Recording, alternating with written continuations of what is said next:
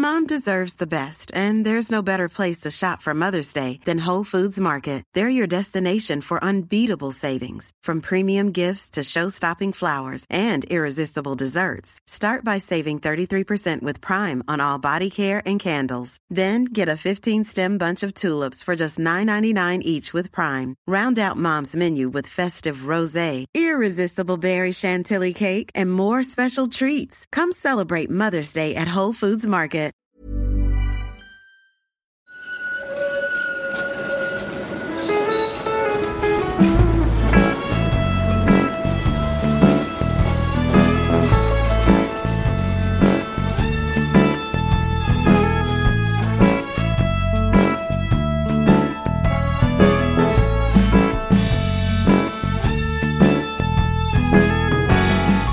Hej och välkomna till Gator och torg i Göteborg, en podcast om platser i Göteborg.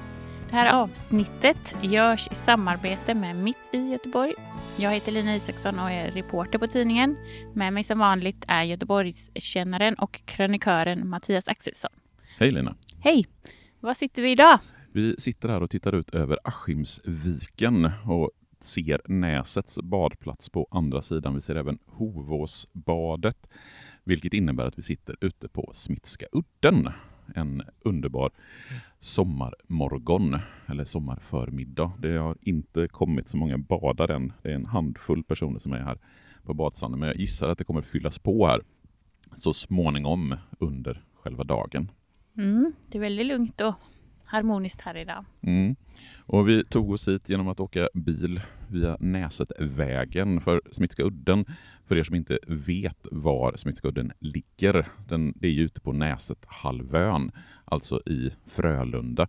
Man kan tänka sig att man åker från Frölunda torg och ganska rakt söderut eller lite grann åt sydväst så hamnar du vid Smitska udden. Och det som jag tror att de flesta tänker på idag när de tänker Smitska udden, det är ju att det är en badplats, att det är hit man kommer för att bada.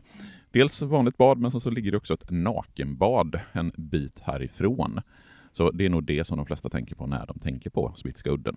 Mm, men eh, visst finns det lämningar från långt tillbaka i tiden här på Smitska udden? Ja, alltså vi har ju varit i Frölunda och rotat förut i podcastavsnitt och då konstaterat att här längs med kusten så har vi lämningar långt tillbaka i tiden. Alltså det har funnits människor som har varit i rörelse i Frölunda och ute på Smittskudden sedan stenåldern. Alltså det finns i Frölunda lämningar som är uppemot 8000 år gamla. Men då är det på höjder som idag ligger sådär 20-25 meter över havet eftersom havsnivån under den här tiden var betydligt högre. Men här ute på Smitska udden, då finns det stenrösen som går att datera till bronsåldern, alltså någon gång 1500 1000-talet före Kristus. Man brukar ju dela in förhistorien i tre tidsperioder, stenålder, bronsålder, järnålder. Och från bronsåldern, alltså för, ja men säg 3000 år sedan, så finns det stenrösen här ute på Smitska udden som någonstans belägger att det har varit människor som funnits här ute på Smitska udden så pass långt tillbaka i tiden. Mm. Men eh, om vi hoppar fram lite till eh, mer modern tid så bör väl detta ha tillhört Västra Frölunda socken? Ja, det är helt riktigt. Alltså Västra Frölunda socken är ju en av alla socknar som tillhör Askims härad. Och en socken, det är ju en samling byar och gårdar där samtliga byar så att säga söker sig till en gemensam kyrka. Ordet socken kommer ju av att man då söker sig till en gemensam kyrka. Och den kyrka som man i Västra Frölunda socken sökte sig till, det var ju den kyrka som låg där borta där eh, begravningsplatsen ligger på gränsen till mellan Högsbo industriområde och eh, Sisjöns industriområde. Och Näset, som är den socken som Smitska udden tillhör, det var då en av alla de här byarna i Västra Frölunda socken. Och Näset, det finns belagt sedan mitten på 1500-talet i lite olika namnformer. Första belägget är Nes med E, sen har vi Näsit och Näs 1 och de som bodde här ute, de kallas för Näsborna. Och givetvis så var det jordbruk som var det här områdets viktigaste eh, inkomstkälla, alltså det man sysslade med. Vi hade byar och gårdar i det här området som vi fortfarande har kvar i stadsdelsnamnen. Vi har Åkered och Önnered och Hammar. Det är ju namn på byar och gårdar från 15-1600-talet. Sen eftersom den här delen av Västra Frölunda socken ligger precis i anslutning till vattnet så hade ju givetvis fiske en stor betydelse för bönderna som bodde här. Och vi vet att man har bedrivit fiske i större omfattning både från Önnered och från Näset. Sen byggs ju Göteborg, det nuvarande Göteborg med början 1620-talet i mynningen av Göta älv. Och närheten till den här nya staden som växer påverkar ju givetvis de människor som bor i Frölunda och här ute på Näset. Bland annat så får man ju nya marknadsplatser som man kan sälja sin fisk som man fiskar där ute och sina jordbruksprodukter kan man åka in till staden och sälja. Sen sluts ju freden i Roskilde 1658 vilket gör att både Bohuslän och Halland blir en del av det svenska riket.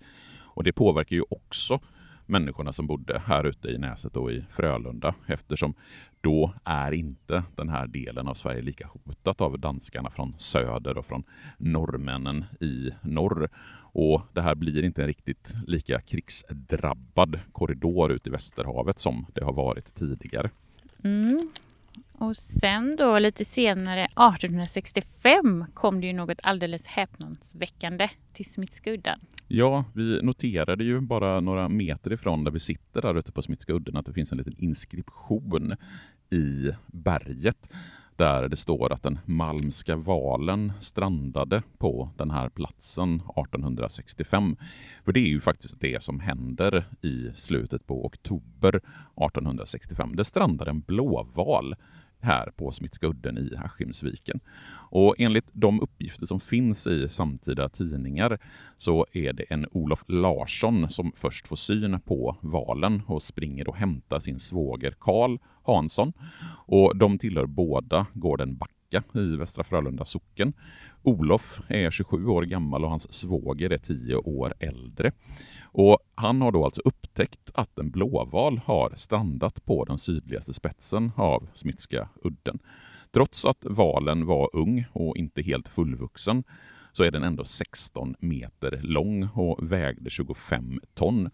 Och de lokala invånarna här i Näset och ute på Smittskudden. de rodde helt enkelt ut och dödade valen. Och jag skulle vilja läsa en liten bit ifrån en av de här tidningsartiklarna hur det här ska ha gått till. Då står det så här i Göteborgs Handels och Sjöfartstidning. Efter någon tveksamhet tog de med mod till sig och nalkades det väldiga djuret i en båt, varefter den ena med en stor täljkniv bunden vid spetsen av en stake stack valfisken djupt in i ena ögat, då genast en häftig blodström framforsade. Djuret anst djurets ansträngningar att komma från grund drev det blott allt längre upp mot land. Anfallen fortsatte sedermera hela dagen med yxor mot olika delar av djuret. På no måndagen förnyades anfallen med en lie, varmed valfisken stacks dels i nacken och ögat, dels i buken av den på hans rygg uppklivna fiskaren. Och du kan ju liksom föreställa den här bilden av de här bönderna som med sina hackor och spett och liar ror ut och ger sig på den här valen. Det är ju liksom en fantastisk syn verkligen. Ja, ja det måste varit något, alldeles, något alldeles extra. Ja, verkligen. Och sen så när den här valen väl är liksom dödad så kommer museiintendent August Wilhelm Malm ut på en hästdroska från Göteborg. Han köper den här valen för 1500 riksdaler silvermynt och de här pengarna ska han ha fått från James Dixon, den skotskättlade. Och jag har faktiskt hittat det här köpekontraktet eh, som eh, August Wilhelm Malm skriver under och eh, där betalningen genomförs. ska lägga upp det på vårt Instagramkonto så får ni se hur det såg ut. Sen skulle man ju då transportera den här valen från Smittska udden in till stan. Och det var inte alldeles enkelt, utan man fick ta hjälp av pråmar och ångbåtar för att först lösa den från grunden, grundet och sen boxera den till Lindholmens mekaniska verkstad och den upphalningsbädd som fanns där. Väl framme vid Lindholmen så var det tidigare nämnde August Wilhelm Malm som var intendent vid Stadsmuseets zoologiska avdelning och museets konservator som tog hand om den innan man kunde flytta den till museet. För man tog ut skelettet på valen och ersatte det med en träställning där valskinnet fästes fast. Och inne i valen så inredde man en liten salong med bänkar och ingången gjordes genom att man använde gångjärn för valens gap. Sen så visas valen för allmänheten upp först på Tull och Packhuset, alltså nere vid packhusplatsen, Packhusplatsen 1866. Sen skickas valen faktiskt ut på turné runt om i Sverige och även ner till Tyskland där man i tre järnvägsvagnar skickar valen bland annat till Stockholm där den ställs ut i ett kuriosakabinett tillsammans med, som det heter, en småväxt lappkvinna samt en kvinna utan armar som använder tårna till att såga. Eh, så det var en, säkert en upplevelse för det sena 1800-talets eh, stockholmare att få se den här valen och den småväxta lappkvinnan. Oj, ja, inte så politiskt korrekta Nej, det, Vi skulle kanske inte riktigt säga det på det sättet idag, men jag citerar bara, det är inte mina ord utan det här är ett citat ska jag säga. Ja. Sen så när man bygger Naturhistoriska museet eller när det invigs i samband med jubileumsutställningen 1923 så får den Malmska valen, som det ju numera då kallas, en speciellt designad sal och idag så är ju valen öppen för visning vid speciella tillfällen.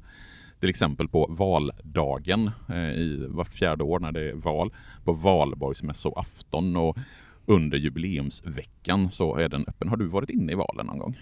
Eh, ja, det har jag väl. Kommer du ihåg om det luktade speciellt där inne? För det är det många säger som mm. har varit där. Ja, jag kanske minns någon svag doft, men det var väldigt länge sedan. Mm. Men eh, jag har ju också som många andra fått för mig att jag har fikat i valen. Och det kan du säkert ha gjort Eh, däremot, och det här ska vi liksom snabbt stöka av, eh, det har aldrig funnits något re, alltså, eh, permanent café inne i valen. Däremot har det säkert serverats mm. kaffe och bullar vid olika tillfällen. Mm. Eh, men däremot så finns, och det här finns det ju hur mycket artiklar, Christian Wedel har ju skrivit i Göteborgs-Posten en, en lång utredande artikel där han verkligen har gått till läggen. Det finns alltså inga som helst historiska belägg för det, att det har ska funnits ett café permanent inne i valen. Däremot så kan det ju säkert varit så att det har serverats kaffe och bullar mm. tillfälliga när den har varit tillfälligt. Men något café, det har det aldrig funnits. Mm, men runt om eh, udden, om vi nu kommer tillbaka till platsen här, finns mm. det massa märkliga stenformationer som inte är från bronsåldern utan betydligt mer moderna. Ja, alltså det är väl det som kanske är mest typiskt för Smitska udden. Om man går bort ifrån den här badplatsen och promenerar upp längs med klipporna så finns det ju hur mycket små stenformationer som helst. Och det har ju sin bakgrund i den industriella stenhuggningen som kommer hit till Västra Frölunda under slutet av 1800-talet. För då hade man börjat med industriell stenhuggning i mitten av 1800-talet, framförallt i Bohuslän där man bedrev stenhuggning på platser som Malmön och i Lysekil och sen i norra Bohuslän så började man bryta sten, eller hugga sten på 1870-talet och då hade den utvecklats till en industriell verksamhet.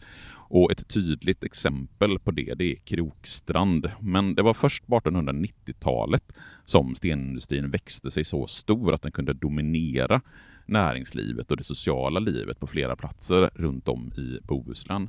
Sen så kommer då den industriella stenbrytningen till Västra Frölunda runt förra sekelskiftet. Det finns ett arrendekontrakt från den 28 augusti 1899 som avser berg, en berg och lastningsplats i Bua Västergård, inte speciellt långt härifrån där vi sitter. Och det största av alla de här stenbrotten i Västra Frölunda socken den, det låg här vid Smitska udden eftersom det var härifrån som det var lättast att transportera sten i båtar och på pråmar, bland annat ner till Tyskland där man sålde den här huggna stenen.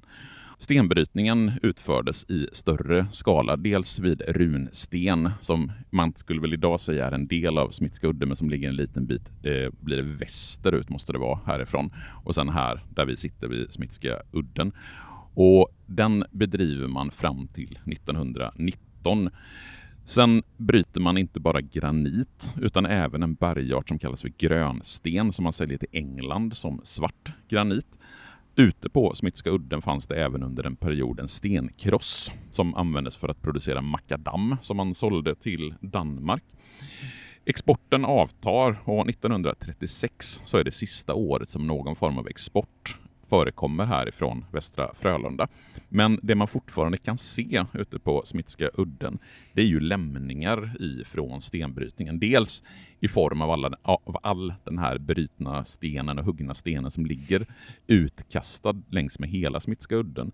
Och framförallt så har man ju lämningar av en kaj lite längre ut. Om man går gångvägen ifrån Smittska uddens badplats och promenerar bort så efter några hundra meter så kommer det en eh, rest av en gammal kaj som jag också ska lägga upp på vårt Instagram-konto. Och det ska även ha funnits järnvägsspår ut hit för att transportera den här huggna stenen.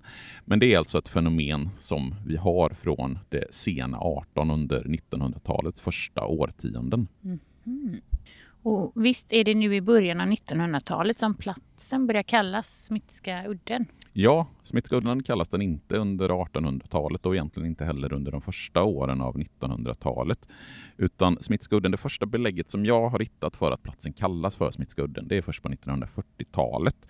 Och namnet ska komma ifrån en Gustav Smith som 1917 2017 ska ha köpt en sommarvilla av Magnus Rode här ute på Smittskudden. Den villan köptes senare upp av Göteborgs stad och brann ner i början av 1990-talet.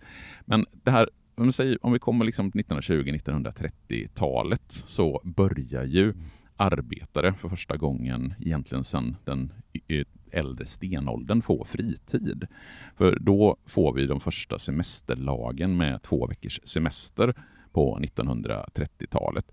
Och många åker Särebanans tåg till Askim och sen så tar man därifrån båt över Askimsviken till Näset. Och under sommaren så ska det ha varit en ganska betydande trafik.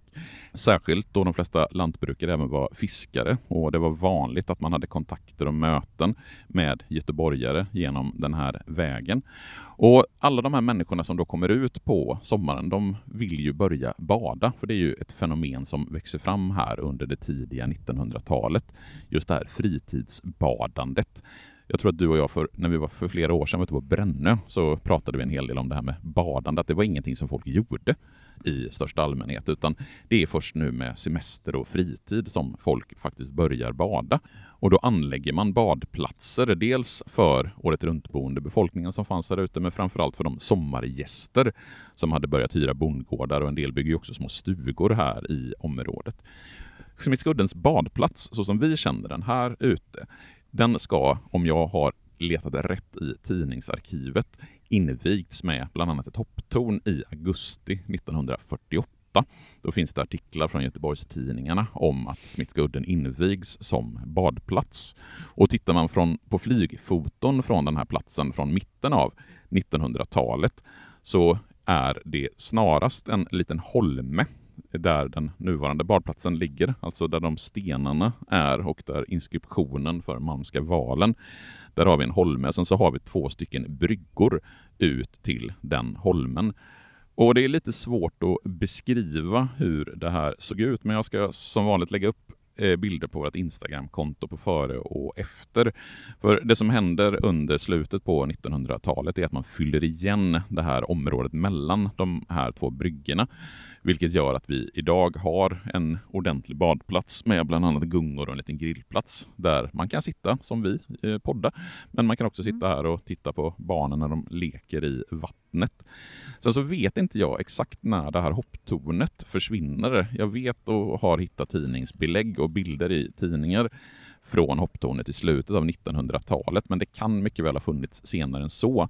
Nu finns det ju inget hopptorn här ute på Smitskudden, har inte funnits. Jag vet inte om du kan minnas att det har varit något hopptorn här ute? Nej, det kan jag inte. Jag är ingen sån som hoppar heller. Nej, du är inte du är inte en ba- hoppbadare. Nej. Och sen så har vi ju nakenbadet eh, som ju inte ligger här där vi sitter utan som är ytterligare en bit härifrån. Och nakenbadet, det har jag åtminstone hittat belägg i tidningar från 1970-talet där man skriver om Smitska uddens nakenbad. Det, samma sak där, det kan ju ha funnits betydligt tidigare, även om tidningsbeläggen börjar på 1970-talet och det är ju ett av de officiella nakenbaden i Göteborg. Och kommer man dit så ser man väldigt tydligt att det står här börjar nakenbadet och sen så får man gå på en liten eh, stenbelagd gång ut för att komma till nakenbadet. Det finns ju inte så många hus på udden, förutom de hundra hus mellan Smitska udden och Stegelholmen. När kom de? Ja, alltså under kriget, eller jag ska säga strax före andra världskriget och strax därefter, säg 1930, 1940, 1950-talet, då börjar det bebyggas med en del små sommarstugor och sjöbodar och liknande. Och bakgrunden till att vi har ett hundratal hus här ute på, inte riktigt på Smitska udden, men på det som vi kanske idag ändå benämner som Smitska udden, det är att det fanns hantverkare här från området som hade jobb runt om i Göteborg och de spred information om att det fanns möjligheter att snabbt och ofta utan tillstånd bygga sig en liten stuga. Och den här informationen spreds bland de här Näset jobbarnas arbetskamrater. Och särskilt populärt blev det bland de som bodde i Mölndal. Och många av de invånarna i Mölndal som då tog sig ut hit till Smittskudden och Näset under det tidiga 1900-talet. De var givetvis inte bekanta för invånarna i Näset och man använde den nedsättande beteckningen Mölndäling för att beskriva de här Mölndalsborna som kom ut hit till Smittska udden och till Näset. Och trots att bergen längs med kusten ofta hade en ägare, det var ju inte sällan utmarker till gårdarna eller att det var någon skeppare som ägde eh, marken, så betraktades de ändå som någon typ av öppna områden. Och de här arbetarna som kom från bland annat Mölndal, de drevs av någon typ av pionjäranda och en önskan om att skapa sig någon form av sommar, sommarparadis inom cykelavstånd från det egna hemmet. Och det här är ju då under en tid som vi får de första semesterveckorna och där människor börjar få fritid. Och de nybyggarna som bygger sina sommarstugor med masonitskivor. De bär ju byggnadsmaterialet med sig ut hit till Smittska udden. Och de bygger ju små hus med just masonit och karaktäristiskt välvda tak. Husen saknar givetvis all typ av bekvämlighet som elektricitet, toaletter och rinnande vatten. En av de största gårdarna i området, Sandersgården, hade som ansvar att ta ut avgifter för sjöbodarna.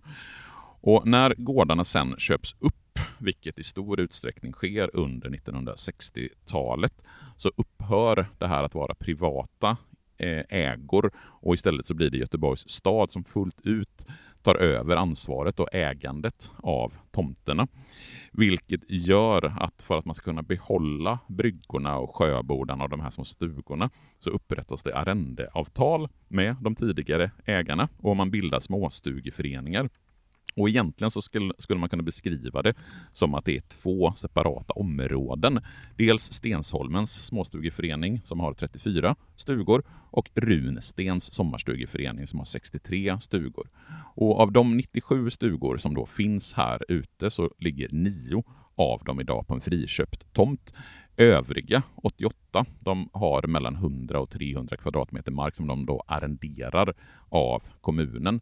Sen finns det väldigt hårda bestämmelser för vilken typ av hus som man får bygga här ute. Det får vara max 30 kvadratmeter stort. Höjden från, från bottenplattan till skärningen i taket får vara 3 meter och väggen samt en takvinkel på 30 grader. Så det finns inte så stora möjligheter att bygga ut de här husen och allemansrätten och närheten till vattnet gör att man inte heller får inhägna de här stugorna. Man får liksom inte göra stora tomter i anslutning som man till exempel har gjort på Järkholmen precis här tvärs över. Där de rika har byggt sina stora hus och hägnat in så att man inte kan komma fram till vattnet. För det kan man ju faktiskt om man promenerar i det småstugområdet där borta vid Runstens sommarstugeförening. Så visst, det ligger hus utspridda, men det är inte så att de täcker då i vägen. Man kan gå väldigt nära husen utan att det känns som att man inkräktar på husen. Mm, men det är ju fint att det finns kvar. Mm. Eh, men vad skulle du säga att Smitska udden är idag? 2023? Ja, alltså ofta när vi poddar så brukar man ju kunna prata ganska mycket om vad som händer i nutid. Att det liksom byggs något stort nytt projekt eller att det är något nytt höghus på gång eller att man har rivit gamla byggnader. Men grejen med Smittska udden 2023, det är ju att det fortfarande idag, precis som det var i mitten på 1900-talet, så är det en badplats i första hand. Visst, man har tagit bort hopptornet och man har cementerat här på badplatsen och gjort den kanske lite mer tillgänglig med gräsytor och bryggor och klippor att hoppa från och att det finns en badplats för barnen. Men, men i övrigt så, men det, det, har ju inte hänt så mycket. Det, är inte så, det byggs ju ingenting och det ska vi väl vara ganska tacksamma för att man inte bebygger. För tittar man vägen ner där vi kom uppifrån från bilvägen och när man kör ner så där ligger ju de här stora kåkarna väldigt, väldigt tätt. Och där är det svårt att komma åt vid vattnet av den anledningen. Men här ute på Smittska udden så är det ju väldigt lättillgängligt. Det är ju väldigt lätt att komma hit. Och jag skulle ju ranka Smitska udden som en av de bästa badplatserna i Göteborg. Det är ju givetvis min högst subjektiva åsikt. Men just det här att om man kommer ner här och sen så promenerar bort eh, och lägger sig uppe vid klipporna och badar. Det kan vara väldigt mycket folk en solig sommardag här i Göteborg. Men för, just för att det är klippor med små skrymslen och vrår så känns det aldrig som att det är trångt. Det känns aldrig som att man ligger på varandra så som det kan göra till exempel på Askimsbadet. Att är det mycket folk då känns det verkligen som att det är mycket folk. Så jag skulle säga att idag så är det här en riktig 5 plus badplats som är väl värd att besöka. Mm, jättefint här. Och än så länge ganska folktomt. Men de droppar nog in de kommer nog så småningom. Nu har folk börjat ta av sig kläderna i alla fall och bad, sitter i badbyxor där borta och börjar sola, även om det är tidigt på morgonen. Mm. Men med det så är vi väl klara för idag. Mm. Med det här lite sommarspecialavsnittet från den här badplatsen Smitska udden. Ja, precis. Och då gör jag helt enkelt så att jag eh, tar mina badbyxor och så hoppar jag i vattnet så får du säga hej då. Då tackar vi för oss från Smitten här, som man också kan kalla det för. Jag kommer skriva en artikel om eh, den spännande historien om Smitska udden som ni kan läsa om i eh, tidningen Mitt Göteborg i veckan. Och nu ser jag fram emot en stor eh, badbomb. Hej då!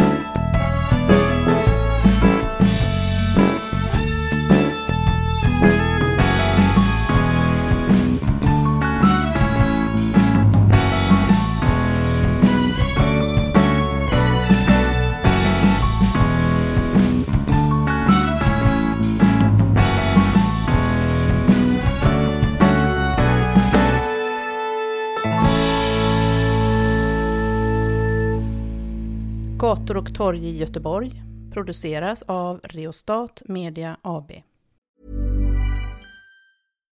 When you make decisions for your company, you look for the no-brainers. And if you have a lot of mailing to do, stamps.com is the ultimate no-brainer. It streamlines your processes to make your business more efficient, which makes you less busy.